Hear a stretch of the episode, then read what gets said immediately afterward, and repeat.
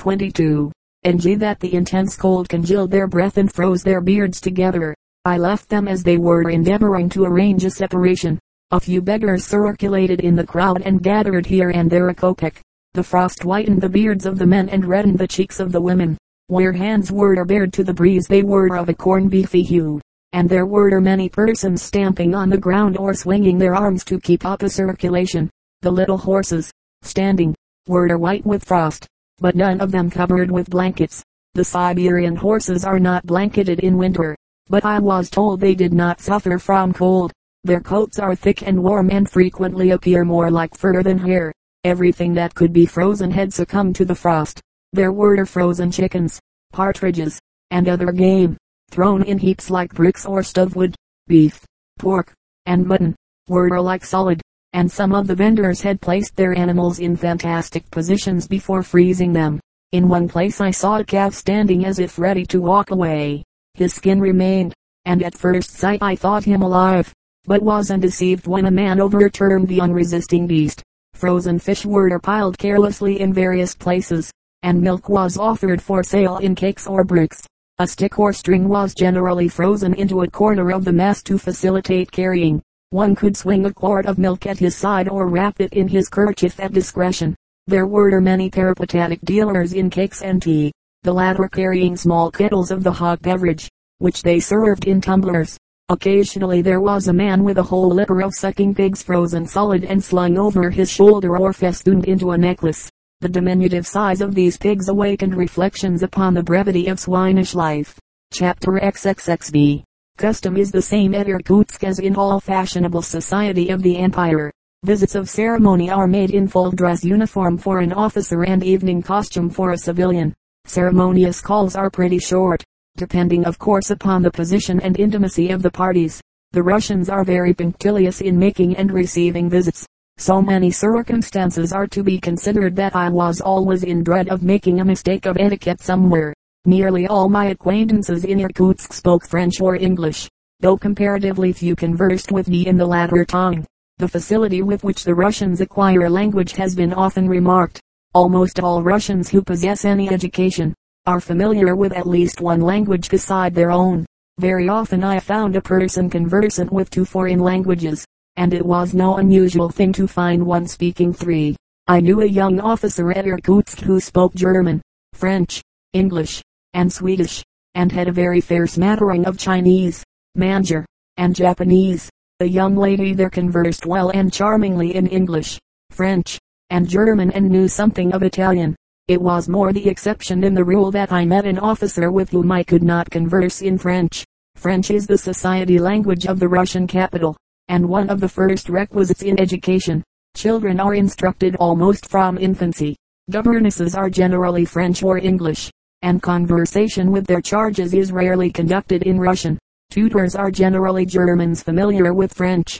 There is no other country in the world where those who can afford it are so attentive to the education of their children. This attention added to the peculiar temperament of the Russians makes them the best linguists in the world. An English gentleman and lady, the latter speaking Russian fluently, lived in Siberia several years. During their sojourn a son was born to them. It was a long time before he began talking, so long in fact, that his parents feared he would be dumb. When he commenced he was very soon fluent in both English and Russian. His long hesitation was doubtless caused by the confusion of two languages. The present emperor is an accomplished linguist, but no exception in this particular to the imperial family in general. The Queen of Greece, a niece of the Emperor of Russia, is said to be very prompt to learn a new language whenever it comes in her way and when she was selected for that royal position she conquered the Greek language in a very short time. French is the leading foreign language among the Russians, and the second rank is held by the German. Of late years English has become very popular, and is being rapidly acquired. The present entente cordiale between Russia and the United States is exerting an influence for the increased study of our language. Why should we not return the compliment and bestow a little attention upon the Slavonic tongue? Most persons in society at Irkutsk were from European Russia or had spent some time in Moscow at St. Petersburg. Of the native-born Siberians there were a few who had not made a journey beyond the Ural Mountains. Among the officials, St. Petersburg was usually the authority in the matter of life and habit, while the civilians turned their eyes toward Moscow. Society in Irkutsk was not less polished than in the capitals, and it possessed the advantage of being somewhat more open and less rigid than under the shadow of the imperial palace. Etiquette is etiquette in any part of the empire, and its forms must everywhere be observed. But after the social forms were complied with there was less stiffness than in European Russia. Some travelers declare that they found Siberian society more polished than that of old Russia. On this point I cannot speak personally, as my stay in the western part of the empire was too brief to afford much insight into its life. There may be some truth in the statement. Siberia has received a great many individuals of high culture in the persons of its political exiles.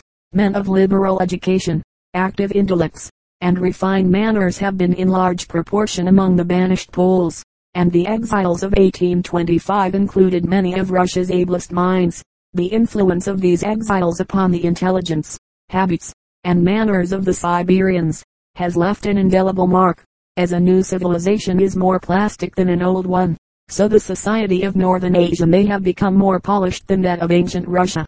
I could learn of only six of my countrymen who had been at Irkutsk before me. Of these all but two passed through the city with little delay and were seen by very few persons. I happened to reach Siberia when our ironclad fleet was at Kronstadt, and its officers were being feasted at St. Petersburg and elsewhere. The Siberians regretted that Mr. Fox and his companions could not visit them, and experience their hospitality, so they determined to expend their enthusiasm on the first American that appeared, and rather unexpectedly I became the recipient of the will of the Siberians toward the United States.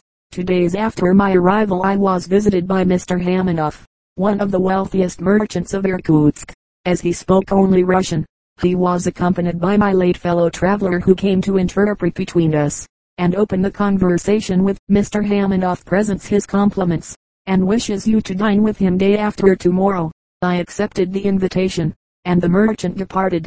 Mott informed me that the dinner would be a ceremonious one, attended by the governor general and leading officials.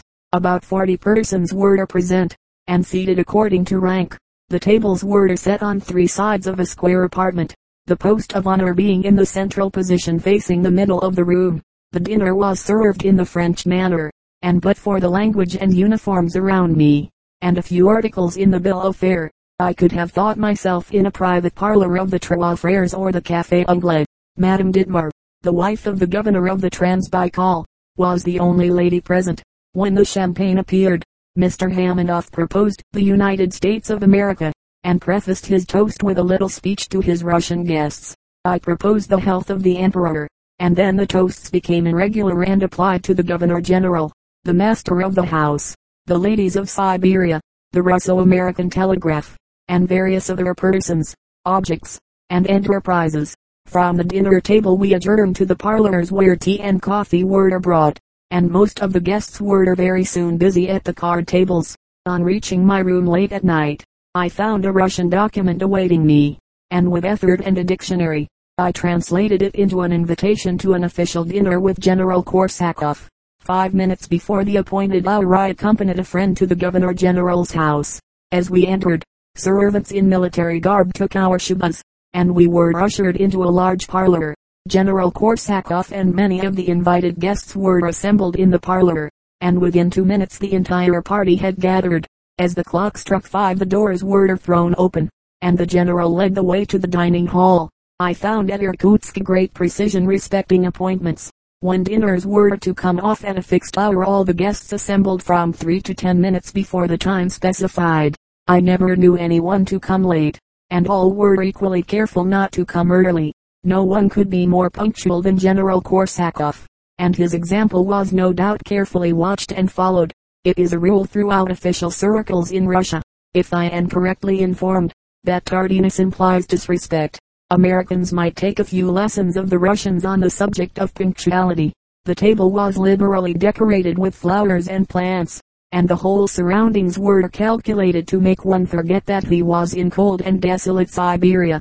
A band of music was stationed in the adjoining parlor, and furnished us with Russian and American airs. At the first toast General Korsakov made a speech in Russian. recounting the amity existing between the two nations and the visit of our special embassy to congratulate the emperor on his escape from assassination.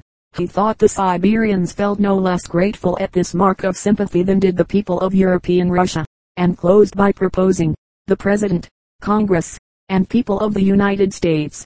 The toast was received with enthusiasm, the band playing Yankee Doodle as an accompaniment to the cheering. The speech was translated to me by Captain Linden, the private secretary of the Governor General, who spoke French and English fluently. Etiquette required me to follow with a toast to the Emperor in my little speech. I spoke slowly to facilitate the hearing of those who understood English. The captain then translated it into Russian. General Korsakov spoke about four minutes, and I think my response was of the same length. Both speeches were considered quite elaborate by the Siberians, and one officer declared it was the longest dinner table address the general ever made. Two days later at another dinner I asked a friend to translate my remarks when I came to speak. He asked how long I proposed talking. About three minutes, was my reply. Oh, said he, you had better make it one or two minutes. You made a long speech at the Governor General's, and when you dine with a person of less importance he will not expect you to speak as much. I had not taken this view of the matter, as the American custom tends to brevity on the ascending rather than on the descending scale. Ten years earlier Major Collins dined with General Mouravieff in the same hall where I was entertained. After dinner I heard a story at the expense of my enterprising predecessor. It is well known that the Major is quite a speech maker at home, and when he is awakened on a favorite subject he has no lack either of ideas or words. On the occasion just mentioned, General Mouravieff gave the toast, Russia and America. Major Collins rose to reply and after speaking six or eight minutes came to a pause. Captain Martinoff, who understood English, was seated near the Major. As the latter stopped, General Mouravieff turned to the captain and asked, Will you be kind enough to translate what has been said? Blagodariety. He thanks you said the captain. The major proceeded six or eight minutes more and paused again. Translate, was the renewed command of the governor general. He thanks you very much. Again another period of speech and the address was finished. Translate if you please. The general suggested once more to his aide. He thanks you very much indeed. The major was puzzled, and turning to Captain Martinoff remarked that the Russian language must be very comprehensive when a speech of 20 minutes could be translated in three or four words. On days when I was disengaged I dined at the Amirsky Gostinitsa or Amur Hotel. The hotel comprised two buildings, one containing the rooms of lodgers, and the other devoted to restaurant, dining and billiard rooms.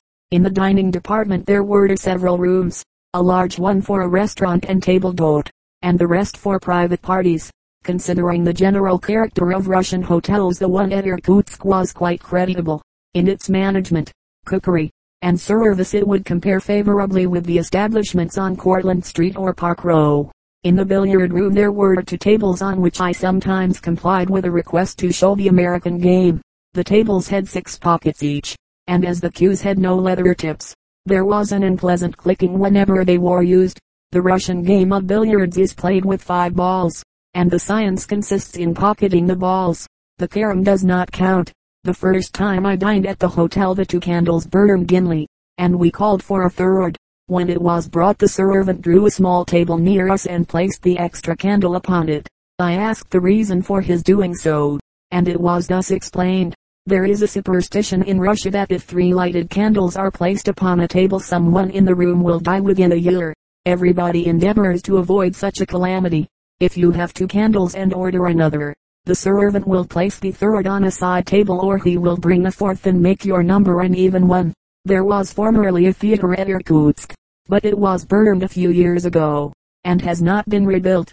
During my stay there was a musical concert in the large hall of the officers club, and a theatrical display was prepared but not concluded before my departure.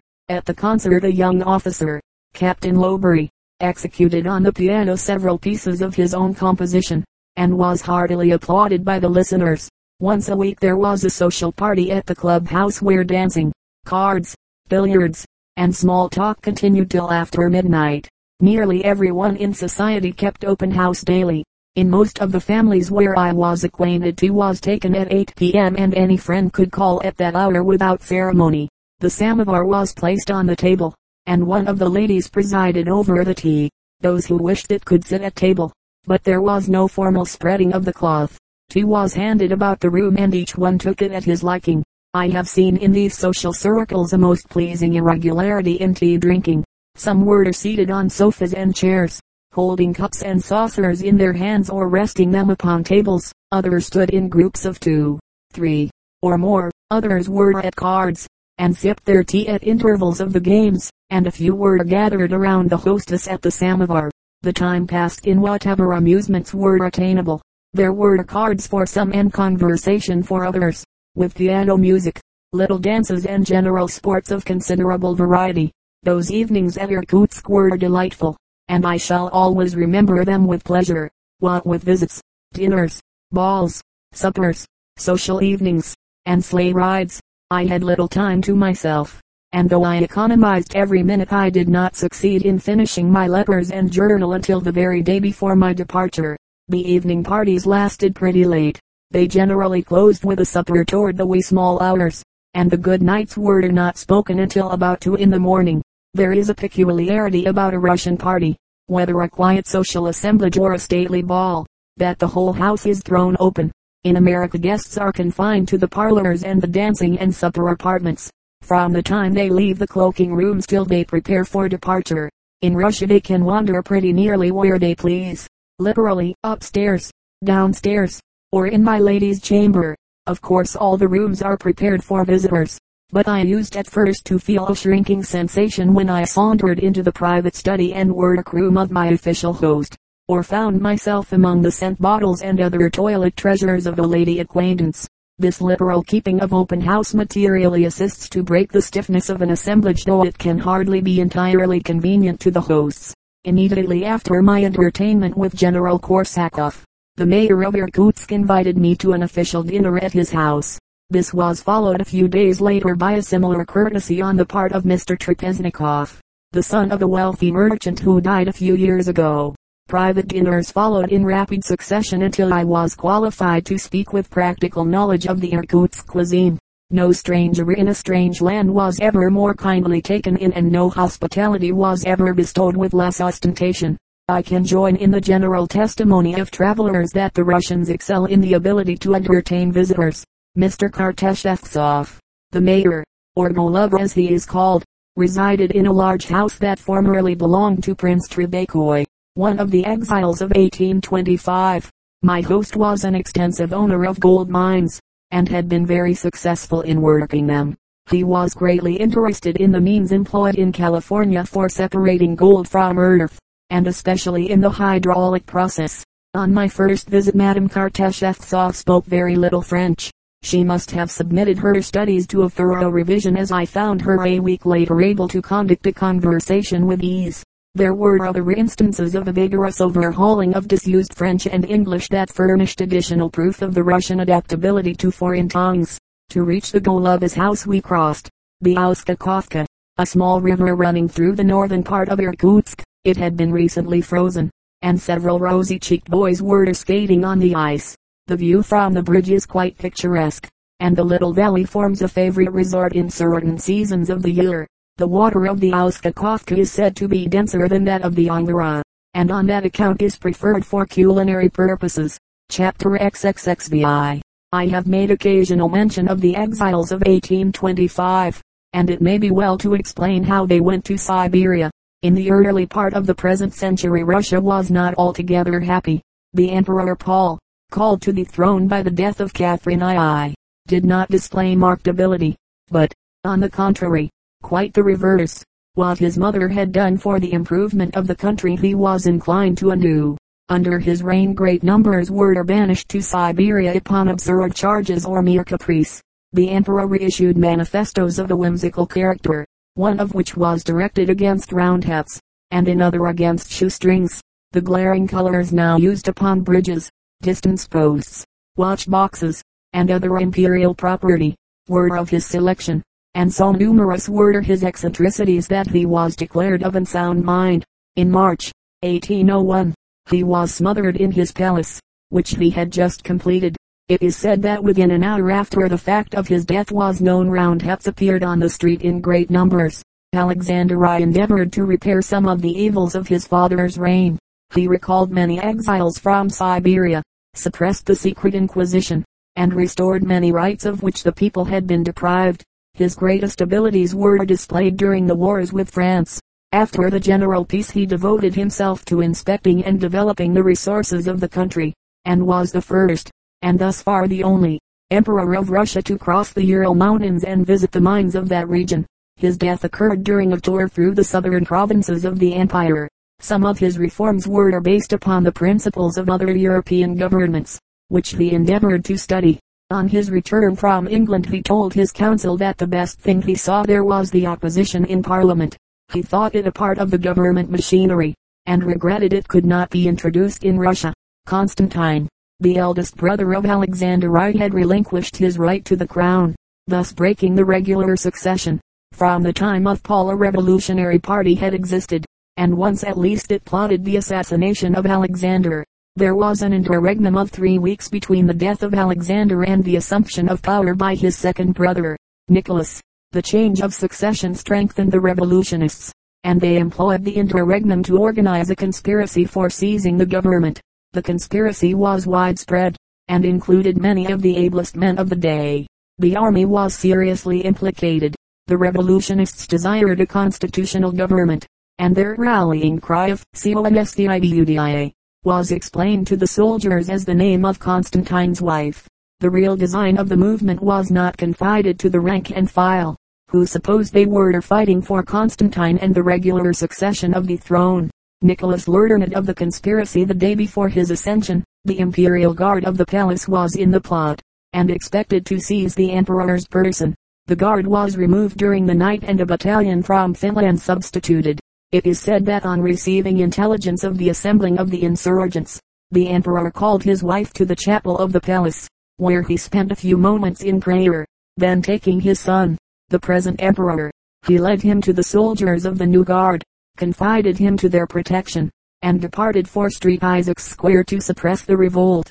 The soldiers kept the boy until the emperor's return, and would not even surrender him to his tutor. The plot was so widespread that the conspirators had good promise of success. But whole regiments backed out at the last moment and left only a forlorn hope to begin the struggle. Nicholas rode with his officers to Street Isaacs Square, and twice commanded the assembled insurgents to surrender. They refused, and were then saluted with the last argument of kings. A storm of grape shot, followed by a charge of cavalry, put in flight all who were not killed, and ended the insurrection. A long and searching investigation followed, disclosing all the ramifications of the plot. The conspirators declared they were led to what they undertook by the unfortunate condition of the country and the hope of improving it. Nicholas, concealed behind a screen, heard most of the testimony and confessions, and learned therefrom a wholesome lesson. The end of the affair was the execution of five principal conspirators and the banishment of many others to Siberia. The five that suffered capital punishment were hanged in front of the Admiralty buildings in St. Petersburg. One rope was broken, and the victim, falling to the ground, suffered such agony that the officer in charge of the execution sent to the emperor asking what to do. Take a new rope and finish your duty, was the unpitying answer of Nicholas. The accession of Nicholas and the attempted revolt occurred on the 14th December, OS 1825. Within six months from that date the most of the conspirators reached Siberia. They were sent to different districts, some to labor in the mines for specified periods, and others to become colonists. They included some of the ablest men in Russia, and were nearly all young and enterprising. Many of them were married, and were followed into exile by their wives, though the latter were only permitted to go to Siberia on condition of never returning. Each of the exiles was deprived of all civil or political rights, and declared legally dead. His property was confiscated to the crown, and his wife considered a widow and could marry again if she chose. To the credit of the Russian women, not one availed herself of this privilege. I was told that nearly every married exile's family followed him, and some of the unmarried ones were followed by their sisters and mothers. I have previously spoken of the effect of the unfortunates of the 14th December upon the society and manners of Siberia. These men enjoyed good social positions, and their political faults did not prevent their becoming well received. Their sentence to labor in the mines was not rigorously enforced, and lasted but two or three years at farthest. They were subsequently employed at indoor work, and, as time wore on and passion subsided, were allowed to select residences in villages. Very soon they were permitted to go to the larger towns, and once there, those whose wives possessed property in their own right built themselves elegant houses and took the position to which their abilities entitled them. General Korsakoff told me that when he first went to serve in Siberia there was a ball one evening at the Governor General's. Noticing one man who danced the mazurka splendidly, he whispered to General Moraviev and asked his name. That, said Moraviev, is a revolutionist of 1825. He is one of the best men of society in Irkutsk. After their first few years of exile, the Decembrists had little to complain of except the prohibition to return to Europe. To men whose youth was passed in brilliant society and amid the gaieties of the capital, this life in Siberia was no doubt irksome. Year after year went by, and on the 25th anniversary of their banishment they looked for pardon. Little else was talked of among them for some weeks, but they were doomed to disappointment. Nicholas had no forgiving disposition, and those who plotted his overthrow were little likely to obtain favor, even though a quarter of a century had elapsed since their crime. But the death of Nicholas and the coronation of Alexander II wrought a change for the exiles. Nicholas began his reign with an act of severity, Alexander followed his ascension with one of clemency. By imperial ukase he pardoned the exiles of 1825, restored them to their civil and political rights, and permitted their return to Europe. As the fathers were legally dead when sent into exile, the children born to them in Siberia were illegitimate in the eye of the law and could not even bear their own family name. Properly they belonged to the government and inherited their father's exile in not being permitted to go to Europe. The ukase removed all these disabilities and gave the children full authority to succeed to their father's hereditary titles and social and political rights. These exiles lived in different parts of Siberia, but chiefly in the governments of Irkutsk and Yeniseisk. But the thirty years of the reign of Nicholas were not uneventful. Death removed some of the unfortunates, Others had dwelt so long in Siberia that they did not wish to return to a society where they would be strangers. Some who were unmarried at the time of their exile had acquired families in Siberia, and thus fastened themselves to the country. Not more than half of those living at the time of Alexander's coronation availed themselves of his permission to return to Russia. The princes Trubetskoy and Volkonskoy hesitated for some time, but finally concluded to return. Both died in Europe quite recently. Their departure was regretted by many persons in Irkutsk, as their absence was quite a loss to society. I heard some curious reminiscences concerning the Prince Volkonskoy. It was said that his wife and children, with the servants, were the occupants of the large and elegant house. The prince living in a small building in the courtyard. He had a farm near the town and sold the various crops to his wife. Both the princes paid great attention to educating their children and fitting them for ultimate social position in Europe. While in Irkutsk I saw one of the Decembrists who had grown quite wealthy as a wine merchant. Another of these exiles was mentioned, but I did not meet him. Another resided at Selenginsk, a third near Verkhneyudinsk, and a fourth near Lake Baikal. There are several at other points, but I believe the whole number of the Decembrists now in Siberia is less than a dozen. Forty-two years have brought them to the brink of the grave, and very soon the active spirits of that unhappy revolt will have passed away. The other political exiles in Siberia are almost entirely Poles. Every insurrection in Poland adds to the population of Asiatic Russia, and accomplishes very little else. The revolt of 1831 was prolific in this particular, and so was that of 1863. Revolutions in Poland have been utterly hopeless of success since the downfall and division of the kingdom. But the Poles remain undaunted.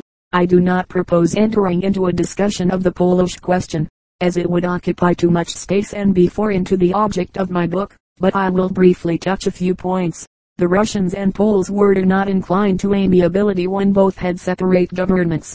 Europe has never been converted to republican principles and however much the Western powers may sympathize with Poland, they would be unwilling to adopt for themselves the policy they desire for Russia. England holds India and Ireland, regardless of the will of Indians and Irish. France has her African territory which did not ask to be taken under the tricolor. and we are all aware of the relations once held by her emperor toward Mexico.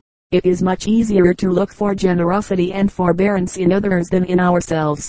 Those who are disposed to shed tears over the fate of Poland, should remember that the unhappy country has only suffered the fortune of war. When Russia and Poland began to measure swords the latter was the more powerful, and for a time overran a goodly portion of the Muscovite soil. We all know there has been a partition of Poland, but are we equally aware that the Russia of Rurik and Ivan IV was partitioned in 1612 by the Swedes at Novgorod and the Poles at Moscow? In 1612 the Poles held Moscow. The Russians rose against them in that year, just as the Poles have since risen against the Russians, but with a different result. The Polish exiles of 1881 and previous years were pardoned by the same ukase that liberated the Russian exiles of 1825. Just before the insurrection of 1863 there were not many Poles in Siberia, except those who remained of their own